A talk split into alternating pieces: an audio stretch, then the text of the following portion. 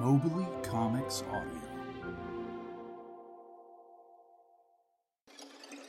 Mobley Comics Audio presents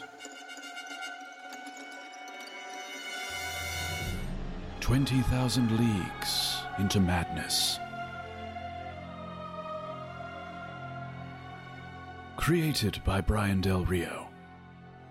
Based on the works of Jules Verne and H.P. Lovecraft.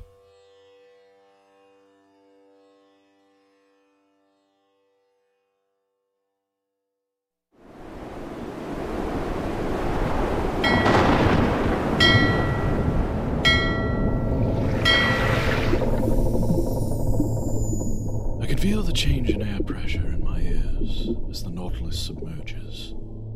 I can hear its rivets creaking as the vessel dives deeper, deeper.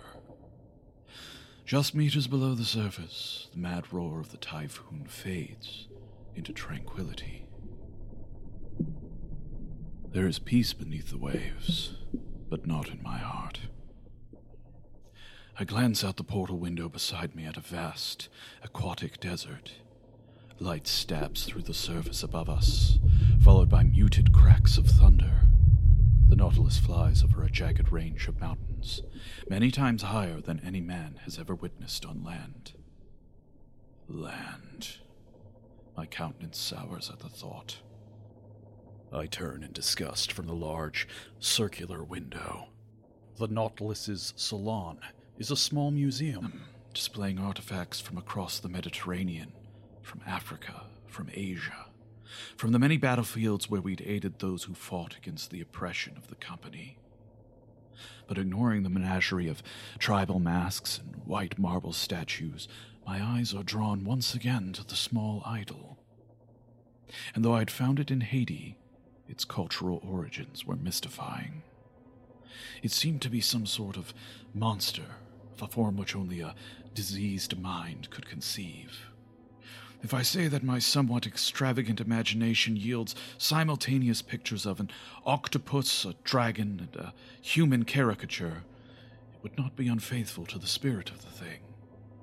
A pulpy, tentacled head surmounted a grotesque and scaly body with rudimentary wings the demonic form hunched upon a pedestal of hieroglyphs. I stare at the image like a moth drawn to a flame, both fascinated and horrified. Why? Why was the company so interested in this thing? I look away, and then I feel it at the corners of my mind. The call, the chant which has haunted my dreams, the madness lying in wait at my doorstep. The idol's eyes are on the back of my head. I'm shaking as I press my fists to the sides of my skull like a vice, trying vainly to squeeze the voices from my fevered brain. I wipe the sweat from my brow and scoop the bench forward, hunching over the keys of the organ.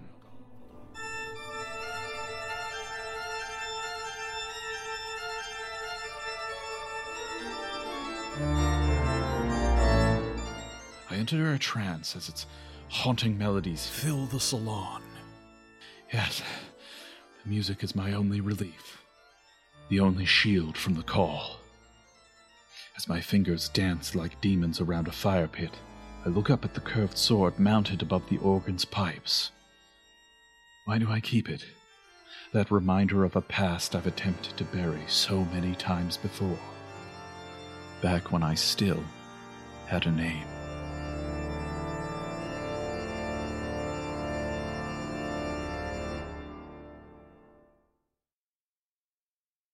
Chapter 1 A Prince of Bundelkhand. Starring Brian Del Rio, Piyush Agrawal, Akanksha Mishra, and Surjit Singh.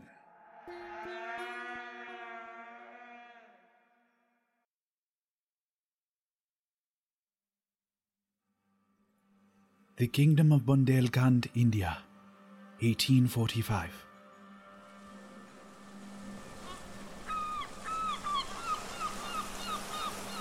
Mahasagar Subsagere. The deepest parts of the ocean are totally unknown to us.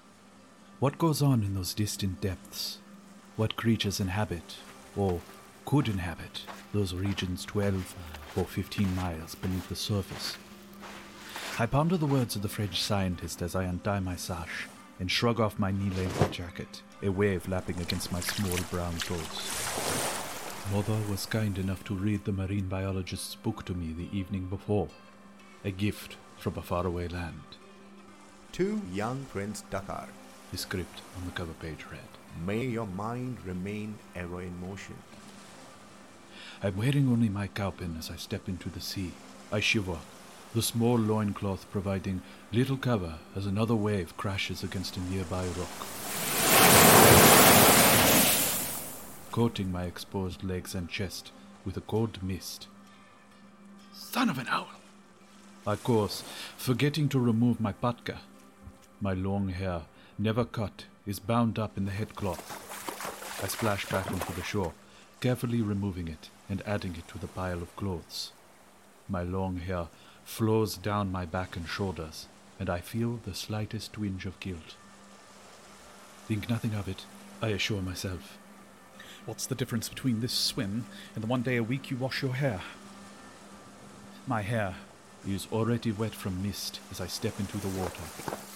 It sticks to my smooth cheeks. Some day, when my beard is as long as my father's, I'll wear a turban like him. I can only imagine how father's eyebrows would knit beneath its orange cloth were he to see me now. I think about when I saw him last, our legs crisscrossed beneath us as we sat in the temple, listening to the words of the Guru. Water is the father of the world. In the end, water destroys all.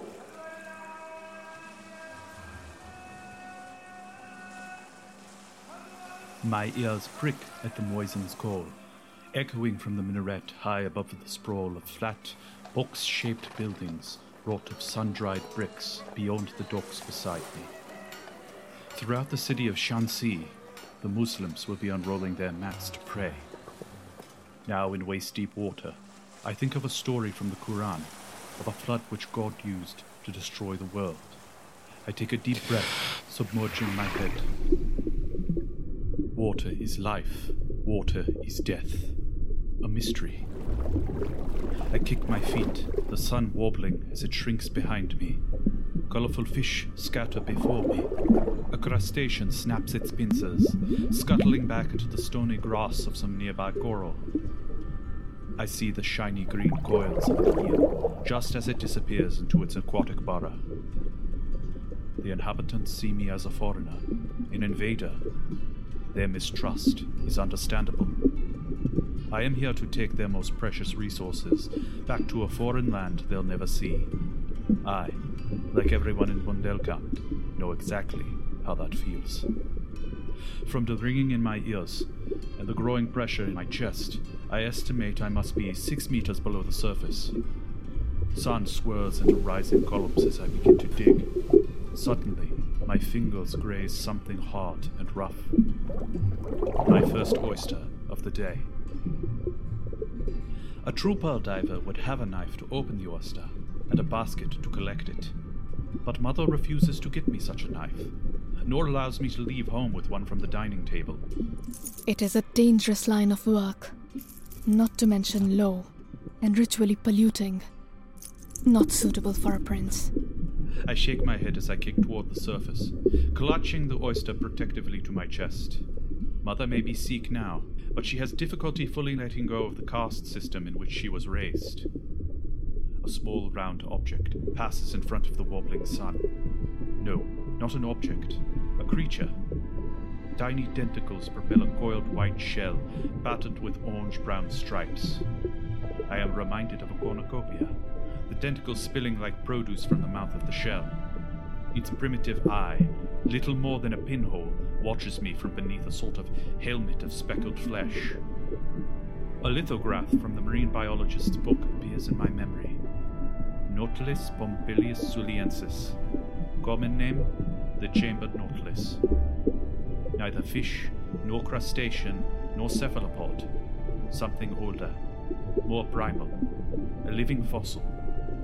It is the most curious creature I have ever seen, and I am filled with wonder and gratitude as I behold it.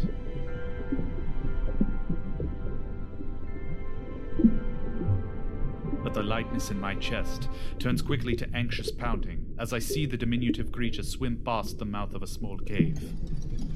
Eight green tentacles, their undersides lined with rows of hideous suction cups, creep from the darkness. My eyes widen in fear. Before the Nautilus can dart away, a tentacle shoots toward it. My heart wrenches as I watch the tentacle coil around the creature's shell, tightening like a boa constrictor. The octopus has now fully emerged from its lair. Its size is of no consequence to me, but to the Nautilus, it must seem a monster. A lump grows in my throat. Even underwater, I can feel the tears burning behind my eyes as the small creature's shell cracks, its lifeblood misting from the ruptures. The partly limp, partly twitching form is pulled toward a fleshy hole at the place where the octopus's tentacles converge. A hideous black beak presses from the orifice. The last sight those primitive eyes will ever behold. I look away in fright, disgust, agony, kicking towards the surface. It was almost too much to bear. A thought that could break the mind. I think of Nazib, my older brother, ranting, raving, swatting at the air, mouth dribbling spittle, eyes wild and darting about. And I feel the same madness that took him is uncomfortably near. All of the beauty I had beheld beneath the surface, all of the love it had inspired, seized suddenly by horror. Water is the father of the world, but in the end, water destroys all. Water is life, water is death. I gasp for breath as my head breaks through the surface. I'm still clutching the oyster as sweet, life giving air fills my lungs. It occurs to me that the speed with which I ascended could easily have caused me to black out, one of my mother's many fears surrounding my low caste hobby. It is not the dive, but gasps of sorrow that pain my lungs. It is not the salty water, but hot tears that blur my eyes. Perhaps that is why it took me a moment to notice the two men standing on the shore by my things, waiting for me. My grief stricken heart pounds once more in fear. Even through blurry eyes, I could discern the unmistakable red of their uniforms. Soldiers from the British East India Company.